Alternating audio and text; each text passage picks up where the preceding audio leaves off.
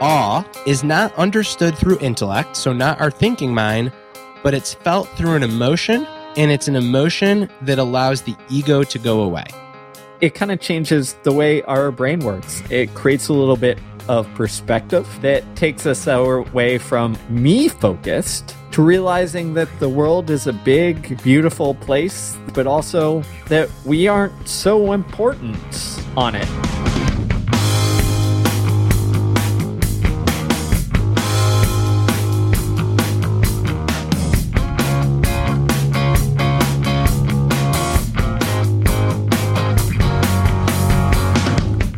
Brad, what's going on, my man?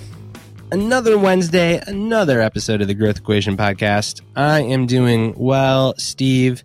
I am back out on the porch, looking at the beautiful trees, experiencing some awe at the cloudless day here in the Blue Ridge Mountains of Asheville, North Carolina. How are you? I'm doing great. And you know what makes today and this spot podcast really special? You don't have to listen to us pitch, you know, the crazy supplement, the special secret sauce. Don't forget the, the mattress. The, Gotta have the mattress. The, the mattress. The greens that you put into your drink. Don't forget those greens. That's right. None of that. You don't have to hear us pitch anything except for what we do, which is we write books. We have two recent ones, Do Hard Things by myself and The Practice of Groundedness by Brad. And then we also have our Patreon community, which allows you to interact more with us. We have a monthly book club, we have a quarterly mastermind group. There's all sorts of other goodies that come with it. So if that interests you, head on over to patreon.com slash the growth equation or check out our books wherever you buy your your books at or listen to them. You're listening to us right now. Books are also on Audible, El Libro, and um, Google Books, Apple Books. They're all over the place. All right. So I mentioned that I'm on my back porch and I'm looking at the blue sky, and there are these beautiful big trees. And um, sometimes when I'm not talking into the microphone like I am right now, I just allow myself to zone out and experience some awe looking up at all of the trees, the overstory in the sky. And I feel less anxious when I do that. I really do.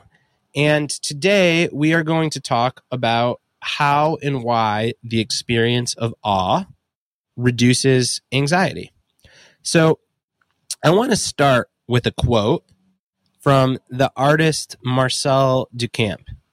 And Marcel says, Art cannot be understood through the intellect, but is felt through an emotion present. It can be like something in a religious faith or sexual attraction. It is an aesthetic echo.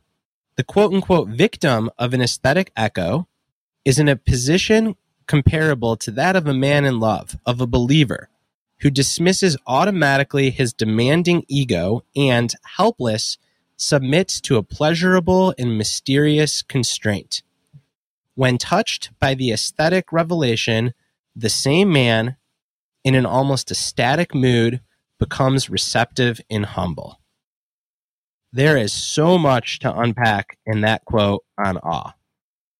So, let's start with the fact that awe, as Duchamp rightly points out, is not understood through intellect, so not our thinking mind, but it's felt through an emotion and it's an emotion that allows the ego to go away. Steve, you know the science. Why is this so important for reducing anxiety? Great question there, Brad. So there's a couple different things that that awe does, um, and reducing our ego and getting out of the way does. Is essentially what it does is it it expands our perspective and shifts us from the narrow to the broad. So there's actually some fascinating work that just came out this past year, I believe, that shows that awe expands our sense of time and al- almost makes it go by a little bit slower, right? So it changes our perception of how we're occupying our time on the, on the world. And what research also shows is that whenever we have that time expanding, that broad view, it takes us out of stress and anxiety mode, which is often constrictive and narrowing. Because anxiety causes us to just get focused on the thing that's causing the anxiety or to ruminate on the thing that is causing the stress and we get narrowed and locked in on it. Awe is like the counter to that, um, which I think is fascinating. So it, it kind of changes the way our brain works. The other thing that it really does um, well is it, it creates a little bit of perspective that takes us away from, again, me focused to realizing that the world is a big, beautiful place that contains a lot of nature and space, but also that we aren't so important on it. Like there's a lot more to it. And this is actually, you know, where some of the original research came, which is when they found um, that when astronauts went off into space and they looked down looked back at Earth and saw that marvelous blue, you know, dot and said, "Oh my gosh, like the world is so much bigger than and our problems aren't, you know, our minor squabbles aren't that big of a deal." And it creates this again oneness, this sense of connection and community uh, that transcends kind of the individual egocentric ideas that we experience. Yeah, they call that orbital perspective is the word that um, that scientists use for that, and uh, talk about like the most zoomed out, expansive perspective is looking at the Earth from outer space. But we get that on a much smaller scale when we are on a hike in nature, or when we're looking at a sunrise or sunset, or even just laying on the grass and staring at the clouds. It helps your sense of self realize that it's actually not the be all and end all of anything. It's this small thing in this vast universe. And on the one hand, that can be kind of terrifying, but it's so much more empowering and liberating because when you're not caught up in the small self, you're not so anxious because so much of anxiety is related to worrying about ourselves. What's going to happen to us in the future? What's going to happen to the people that we love? Again, back to us, our sense of connection in the future. And um, researchers call this the default mode network, or the part of the brain that gets caught up in self referential thinking, thinking about ourselves. And when we're experiencing awe, the theory is that activity in this part of our brain kind of subsides. And this has now been proven by fMRI technologies. Meditators also have this when they experience the sensation of oneness. Now, we've talked about awe in terms of nature and art, but there's other ways to experience awe too. And one that I think is wonderful is just watching somebody completely in the zone perform at their best. So watching like Messi play soccer or Serena Williams dominate tennis or Katie Ledecky just destroy the field in swimming or LeBron James take over a basketball game, those can be awesome experiences too. Yeah, I love that. And I think often when when people hear this research on awe, they think like, oh, I have to go to the Grand Canyon or mountains or something like that blows me away. And that's not the case, right? You can find awe in simple moments. In fact, there was a study again done last year that found that for as little as 15 to 30 seconds, three to five times uh, a week, if you just focused on something that made you f- that something that you appreciate, you value, or gave you the sense of awe, or that you felt was amazing, which could be, you know, a sports highlight of some doing someone doing something incredible, a Simone Biles gymnastics routine, whatever it is, Eliud Kipchoge floating through the air and flying at sub two hour marathon pace. It's it's very awe inspiring. If you just did that, it helps not only with well being but researchers found that it can help if you suffer from like chronic pain disorders as well. So there's a lot of benefit for a, something that is again very short, very simple, and very easy to do. Yeah, there's even some research that um, it's research. So in in the methods of the study are sounds. We talked about it in our first book, Peak Performance. That shows that even just staring at like a image of nature so a screensaver of nature helps decrease cortisol, dial down the stress and anxiety that you're feeling. Um, I don't doubt that that's not true, but I think that obviously actually getting out in nature or disconnecting from the space that you're otherwise stressed out in can go even further in helping. And um, another study that I really like that speaks to the effect of awe involved um, some folks down in Northern California who worked with researchers at Stanford. And they had these people go on 90 minute walks and then they asked them to self report their levels of anxiety and then also looked at the anxiety centers in their brains. And what they found is that the exercise helped everybody, no doubt. But the group that walked along the highway had a significantly less intense response to those that walked in nature, meaning they both felt less anxious and they both showed diminished activity in the parts of their brain that deal with anxiety, but those in nature had a far greater response. And I thought this was a clever study design because it teased out the um, the difference between just walking and being in nature.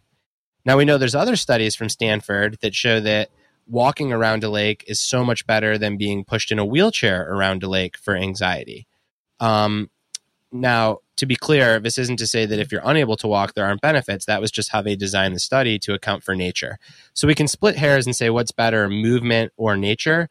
But at the end of the day, they're both really good. And the more that you can get both, the better. And, you know, the thing that I'd add is we often think about this in terms of nature, which is true. But as you said in sport, things like art can do the same thing for some people. Or, you know, there was a, a study again, I think it was in 2021, that took people up a high building in the middle of the city and you uh, you're at the top of the building and you're looking out into the vastness of again not nature man-made stuff but it kind of gives you this appreciation for like wow look at all these crazy buildings that we all created and developed and built at some time in the distant past, and it creates that kind of vastness feeling, um, which you often don't get. So it's not only about natural things, it's about, again, things that shift your perspective and maybe f- make you feel uh, a little of that vastness and connected and part of something that is bigger than just, you know, your your day-to-day life that you're experiencing. Yeah, I think it's. I want to end on one point that has been a really helpful way for me to think about it. And there's two kinds of ego, or at least two definitions of ego. The first is look how great I am. That leads to all kinds of anxiety because now you're carrying around the weight of needing to be great on your shoulders. Shedding that weight is so important. But even once you shed that weight, there's the second kind of ego, which is rooted in the development of psychology, and that is simply I am, a sense of I. And as we alluded to, that can cause anxiety too. And awe works on both of these things. It helps you realize that whatever you're pursuing, whatever you're thinking that you're going to be the greatest at, guess what? It's not like more vast than the earth. It's not not more uh, important than like the sunset. I shouldn't say important, but when you watch the sunset, it, it shrinks whatever you're going after. But it also helps you shrink your sense of self. And I can't help but wonder, and I'm shooting from the hip here. A couple of weeks ago, we did a podcast on narcissism, and we talked a lot about Elon Musk. And maybe the opposite of humility is like being obsessed with the fact that you're going to be the person to go to Mars. And if you're the person that goes to Mars and you think you can do that, then maybe no amount of like awe or orbital perspective will ever humble you. And if you listen to that podcast, I want to be clear, it's very values neutral because we need people like that that think that we're going to go to mm-hmm. Mars. Whether Elon Musk is the best person or not, listen to the podcast. I'm not the judge of that. You be the judge of that for yourself. But I do think that it's interesting that perhaps like narcissism and ego attachment expand with the like vastness of what you're telling yourself you're going to accomplish and i wonder if a part of that is because it diminishes the effect that awe can have on you because if you truly think you're going to mars well screw the orbital perspective i'm going to go to mars which is much different than like i want my book to be a bestseller which is very much here grounded on earth and you know being in nature blows that away Yeah, I think that's a that's a good perspective and probably true. Is often when we see studies on awe, we think like, oh, it affects us all the same way, but it really depends on the other side of that coin. Is like, where is your ego orientation? And for some of us, you know, our ego orientation, like awe or that perspective, isn't going to provide the same kind of, you know, perspective, vastness, oneness that others might experience. Although, who knows? Maybe on Musk's, you know, first attempt to to go to Mars, when he gets up there, he'll have a aha moment and a revelation on on what's truly important. Dude's trying to populate the Earth with his progeny and then also go to Mars. So it's probably very hard for him to um to find something that is beyond that level of greatness. We're just here trying to write a couple good sentences and make it through a podcast without swearing. Brad struggles with that one a little more than I do. We're going to have to start going explicit. Uh, but, anyways, the point is have things in your life, I think, where you can experience this feeling of awe. Um, and it can be very small moments, but things that make us feel kind of alive. And the other thing that I would add, maybe to conclude this one, is also participate in experiences. Here I'm I'm tied to or I'm reminded of the late philosopher mythologist Joseph Campbell, who essentially said, you know, do things that make you feel alive. And that has probably similar benefits and to this experience of awe. And for Campbell, it was, you know, the example he gave was running at the Penn Relays. So have some things that maybe create that vastness or connection to others because you feel alive and are pushed your boundaries a little bit. Yeah, Campbell called it um, in in peak 70s speak chasing your bliss.